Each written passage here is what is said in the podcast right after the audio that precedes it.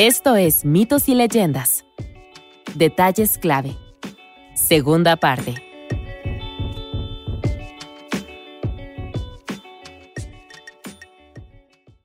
¿Qué? Disparates.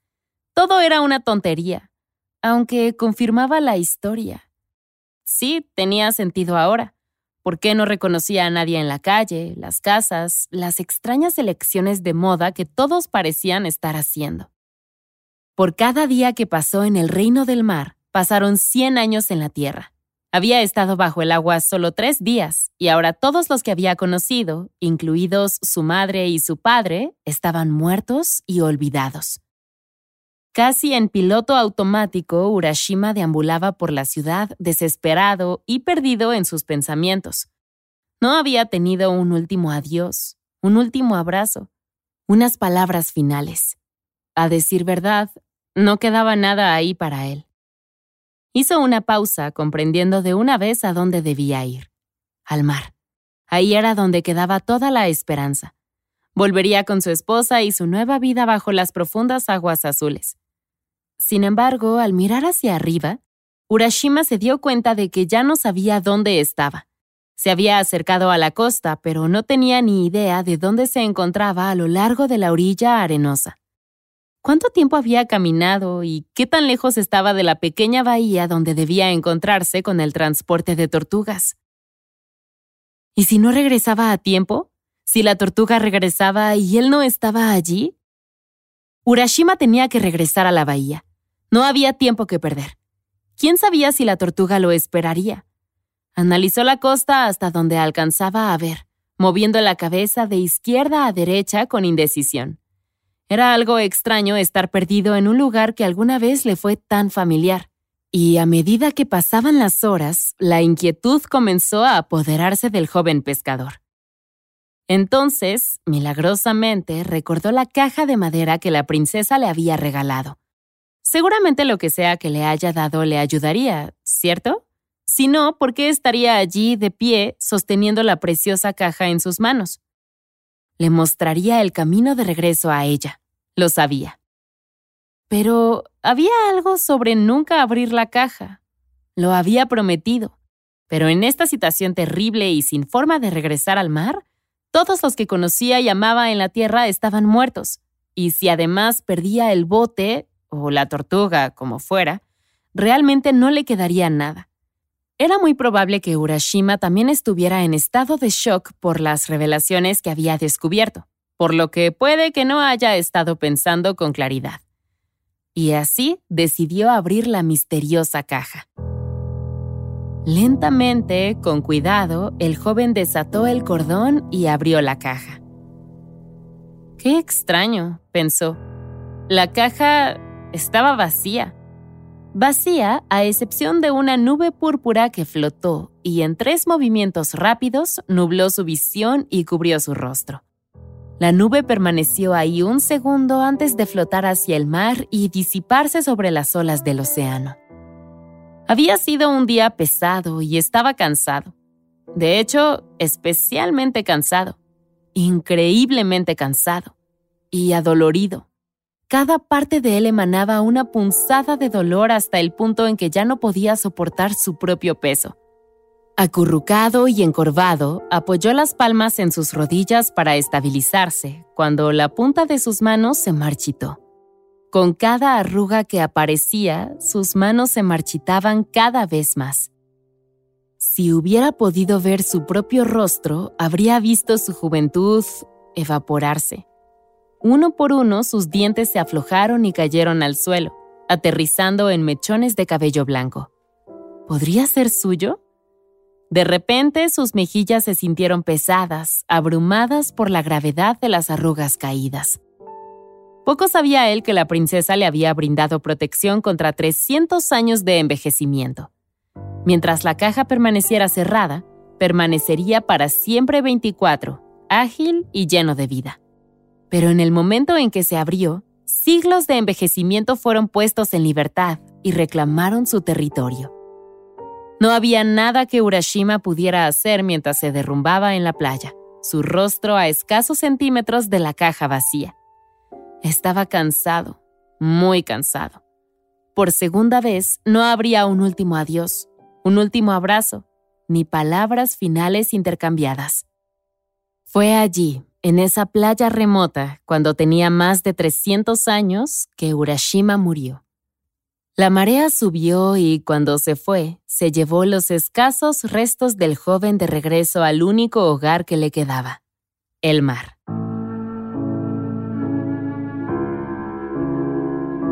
Este es el final más triste de las diferentes versiones de la historia de Urashima. Algunos finales lo representan como un anciano mirando al otro lado del océano, habiendo abierto la caja de madera justo cuando aparece su esposa para llevárselo de vuelta. En esas versiones, él vive, aunque es muy viejo y no puede volver al mar con ella. Ella está triste, pero eventualmente se aleja nadando.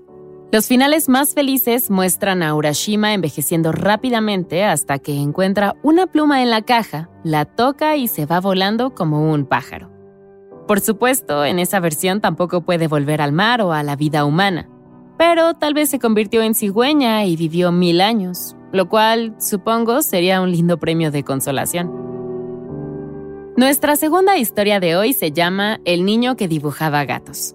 Esta versión está inspirada en una escrita en 1898 por Lafcadio Hearn, un autor que era hijo de una mujer griega y un oficial irlandés situado en Grecia. Y llega a nosotros traducida por primera vez durante la época victoriana. Así que aquí está. Los padres del niño estaban visiblemente agitados mientras hablaban con el sacerdote o sintoísta local. De sus muchos hijos, él era el más pequeño, el más débil y el más inteligente. Aún así, era lo suficientemente inteligente como para convertirse en acólito, el asistente del padre. La entrevista fue corta, pero tan larga como debía ser. El sacerdote estaba tan impresionado por las respuestas puntuales y concisas del joven que había aceptado tomarlo de inmediato y entrenarlo en el sacerdocio. La madre y el padre estaban tristes por dejar a su hijo, pero también felices de que pudiera escapar de una vida de trabajo duro y de supervivencia, la que todos sus hermanos tendrían que aguantar. Debían empezar a trabajar en la granja familiar tan pronto como pudieran caminar. Semanas más tarde, el sacerdote todavía estaba satisfecho con su decisión de adoptar a su nuevo acólito. El chico fue un aprendiz rápido y parecía haber nacido para ser un sacerdote Espera, ¿qué era todo esto? El anciano hojeó el libro abierto. Este libro tenía 100 años y alguien había dibujado... ¿Qué eran esos? ¿Gatos? Sí, eran gatos. En todas las páginas, en los márgenes, en las palabras, en todas partes. Había incluso un gato de caricatura con ojos saltones en la contraportada. El sacerdote agarró el libro y fue a hablar con el chico. Primero miró alrededor de su habitación. Allí, sobre todas las paredes, había más dibujos de gatos. Estaban por todas partes, en las paredes, en la mesa, incluso sobre sus materiales de estudio. Necesito hablar contigo sobre los dibujos de este libro. Comenzó el sacerdote sosteniendo el texto antiguo. Yo no lo hice, respondió el niño. ¿En serio? Mira tu habitación. Mira los muebles. Definitivamente tú hiciste esto. Fue la respuesta. Ambos miraron al mismo tiempo el papel sobre la mesa. Incluso estás dibujando un gato ahora mismo mientras hablamos. Estalló, señalando la mano del niño que apenas estaba escondida debajo de un libro. Finalmente el niño admitió los garabatos, disculpándose y prometiendo que limpiaría la tinta. Sorprendentemente, el sacerdote era comprensivo, aunque severo. El chico limpiaría su recámara de arriba a abajo y dejaría de dibujar en los libros antiguos. Habría una inspección por la mañana para comprobar que había cumplido con las órdenes. Al amanecer, el sacerdote asomó la cabeza en la habitación de su acólito y sonrió. Allí estaba el chico, preparándose y todos los gatos habían sido tallados de las superficies. Días después, el sacerdote estaba sentado en el templo cuando algo en el suelo llamó su atención. Cerca de una de las esquinas, eso era un... Se agachó para ver mejor y efectivamente, allí había un gato extraordinariamente gordo pintado. ¿Es en serio?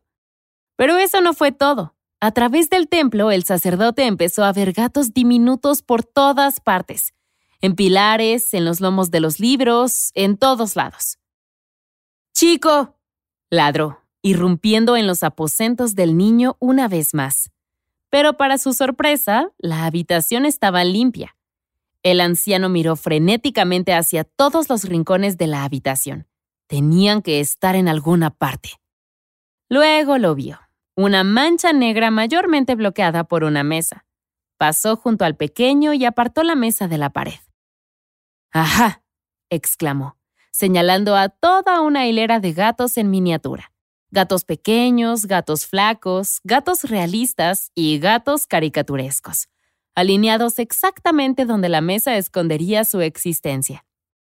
Con un estruendo, el sacerdote arrancó las sábanas, revelando, sorpresa, más gatos. Esto era un problema. Durante mucho tiempo el sacerdote reprendió al niño, y nuevamente el niño le prometió que se detendría. La gota que derramó el vaso llegó cuando el anciano pasaba junto a una pintura digna de admirar. El hermoso paisaje llamó la atención del sacerdote y se acercó para verlo con más detalle. Era una verdadera obra de arte. Montañas escaparadas en el fondo, el suave arroyo que fluía a través del campo de hierba, el grupo de gatos jugando en el campo. Espera, ¿qué? Dio unos pasos para ir a buscar al niño, pero se detuvo y dio marcha atrás. El cura tenía que admitirlo. Como artista, el chico se estaba volviendo bastante bueno. Estos gatos se veían como si realmente pertenecieran a esta pintura hecha por un profesional. A decir verdad, el chico había hecho un trabajo extraordinario. Minutos después había sentado al jovencito frente a él. Mira, comenzó.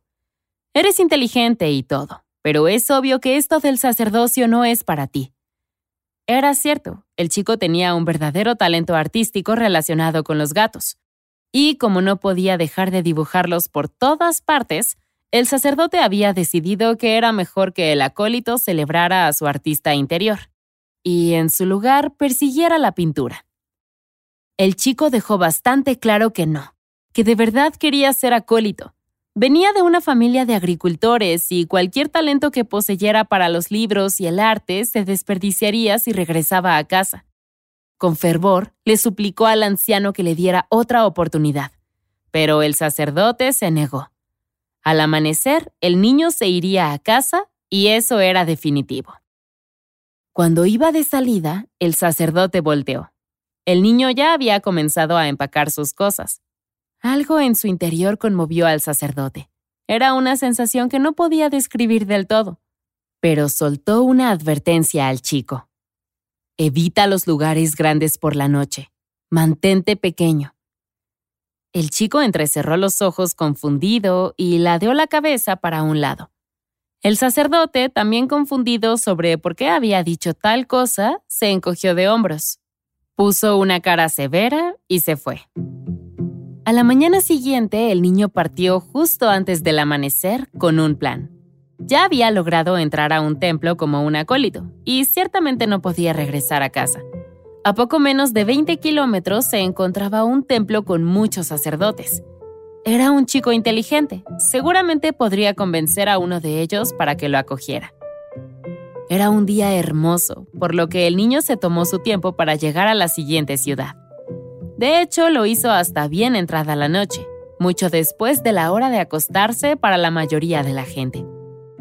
A lo lejos, el templo atravesó el cielo nocturno. Hmm, pensó, notando que alguien había dejado intencionalmente una luz encendida en la entrada.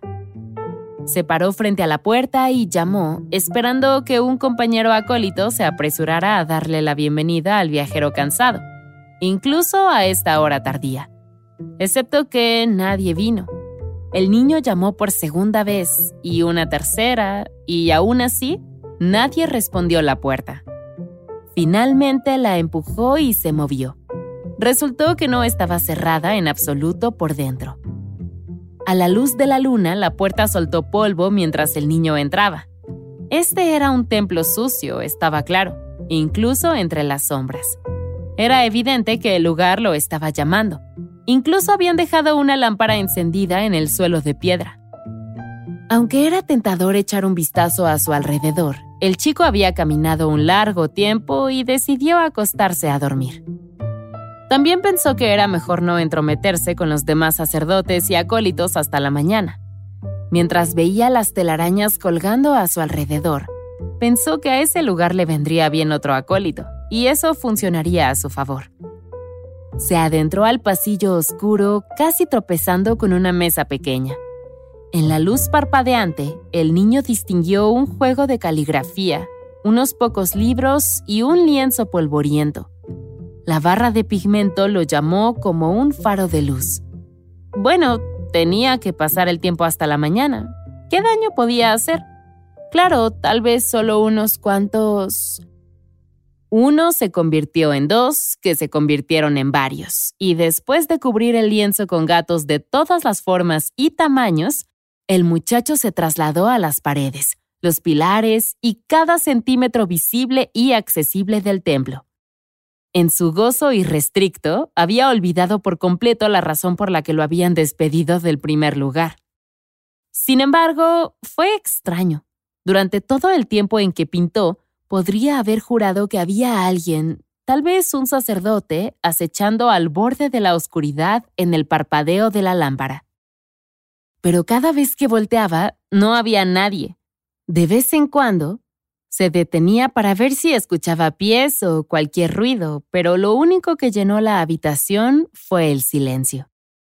Finalmente el sueño se apoderó de él después del largo día de viaje, y el niño se inclinó para preparar su cama en el centro de la habitación con sus escasos suministros. Mientras se acostaba, de la nada recordó lo último que el sacerdote le había dicho. Evita los lugares grandes por la noche, mantente pequeño. Un escalofrío recorrió su columna y miró a su alrededor con desconcierto. Este templo era un lugar grande, y de repente se sintió muy pequeño y solo allí en la montaña, en la oscuridad, lejos de la ciudad. Cuando esta realización se apoderó de él, se le erizó el pelo. El polvo, las telarañas, los suministros y libros esparcidos por la entrada. Este lugar no estaba desordenado. Fue abandonado y deprisa. Aquí no había ningún sacerdote ni acólitos. Nunca dejarían un templo en tales condiciones si pudieran evitarlo. Sería una desgracia. Por eso la puerta no estaba cerrada por dentro. El chico jadeó. Su pulso golpeaba el costado de su cuello mientras giraba lentamente la cabeza. Quienquiera que hubiera ahuyentado a los sacerdotes, aún podía estar aquí. Y luego lo recordó la lámpara encendida. Alguien la había dejado fuera. Los pensamientos corrieron por su cabeza. La lámpara no fue una bienvenida, fue un cebo. Quien la dejó afuera deseaba que él entrara, se sintiera bienvenido y se quedara dormido. Tuvo que esconderse. Mantente pequeño, mantente pequeño. A su alrededor, las sombras que se reflejaban de la lámpara danzaban. Una hilera de armarios en la esquina de la habitación llamó su atención y corrió hacia ellos, casi gritando en voz alta mientras el miedo corría por sus venas. Los armarios estaban polvorientos y astillados, pero después de matar a la gran araña que trepaba por su pantorrilla, finalmente se sintió solo. El interior era estrecho e incómodo, pero eso ya no importaba. Pasaron unos minutos, luego una hora. Se sentó hecho bolita, abrazando sus piernas contra el pecho y los ojos muy abiertos. Finalmente dejó escapar un suspiro. Parecía que sus temores habían sido infundados. Con cuidado comenzó a empujar una de las puertas del mueble, pero se quedó paralizado. Allí estaba, un sonido lejano al otro lado del templo. Era apenas audible al principio, pero se hizo más y más fuerte más y más cercano. El niño se quedó completamente quieto, apenas respirando. Entraron unos pasos en la habitación y el aire creció espeso. La respiración era frenética. ¿Era una boca llena de saliva? ¿O el amido de unos labios? De pronto se escuchó el estruendo de un vidrio roto, el crujido de metal, y en ese instante la lámpara se apagó.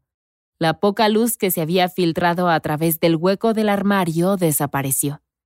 Peor que ver muy poco era no ver nada en absoluto. El chico contuvo la respiración. ¿Y si no sabía que estaba allí? ¿Y si lo sabía y estaba a punto de rasgar la puerta? Trató de no emitir sonido, pero luchó por calmar sus nervios. Al final, no importó porque en ese momento estalló una horrible cacofonía en la habitación abierta. Chillidos seguidos de lamentos, lagrimeos y choqueos.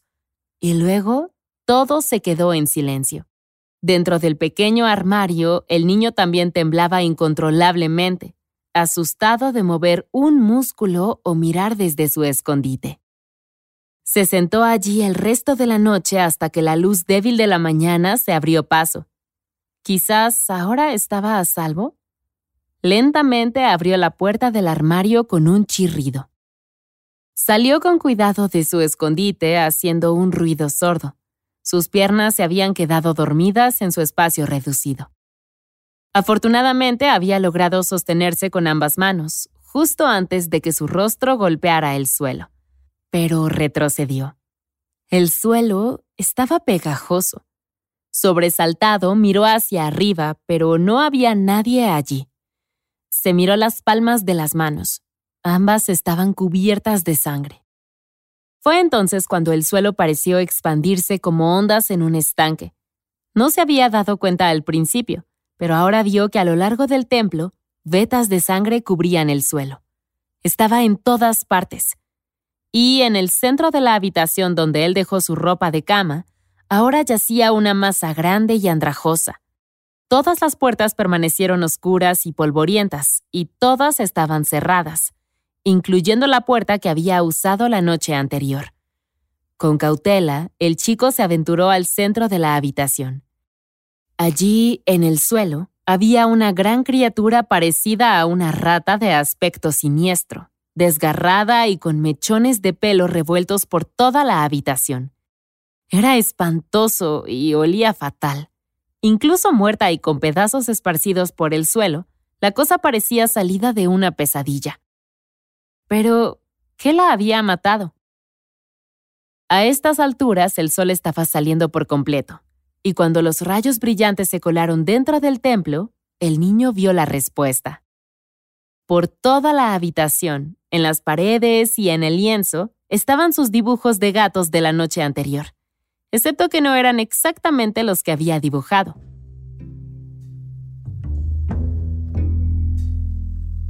Por su espalda corrieron escalofríos mientras los veía de nuevo. Era como si le devolvieran la mirada. Los gatos que rodeaban toda la habitación le sonrieron. Goteando de sus colmillos, bigotes y patas pintadas, había sangre y mechones de pelo.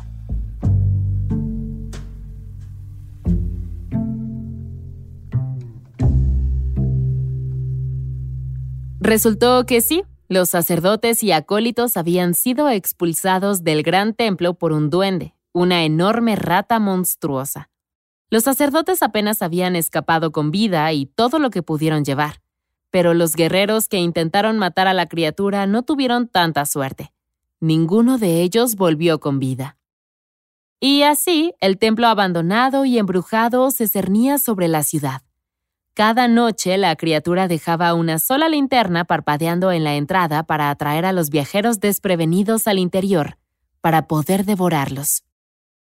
Con el tiempo el niño se convirtió en un artista famoso, especializado en pinturas de gatos, por supuesto. En casa estoy segura de que toda su habitación estaba cubierta de felinos, y donde quiera que iba, dejaba uno de sus retratos característicos. Y aquí terminan las dos historias de hoy. Realmente nos gusta cómo cada una comienza y termina en lugares sumamente diferentes.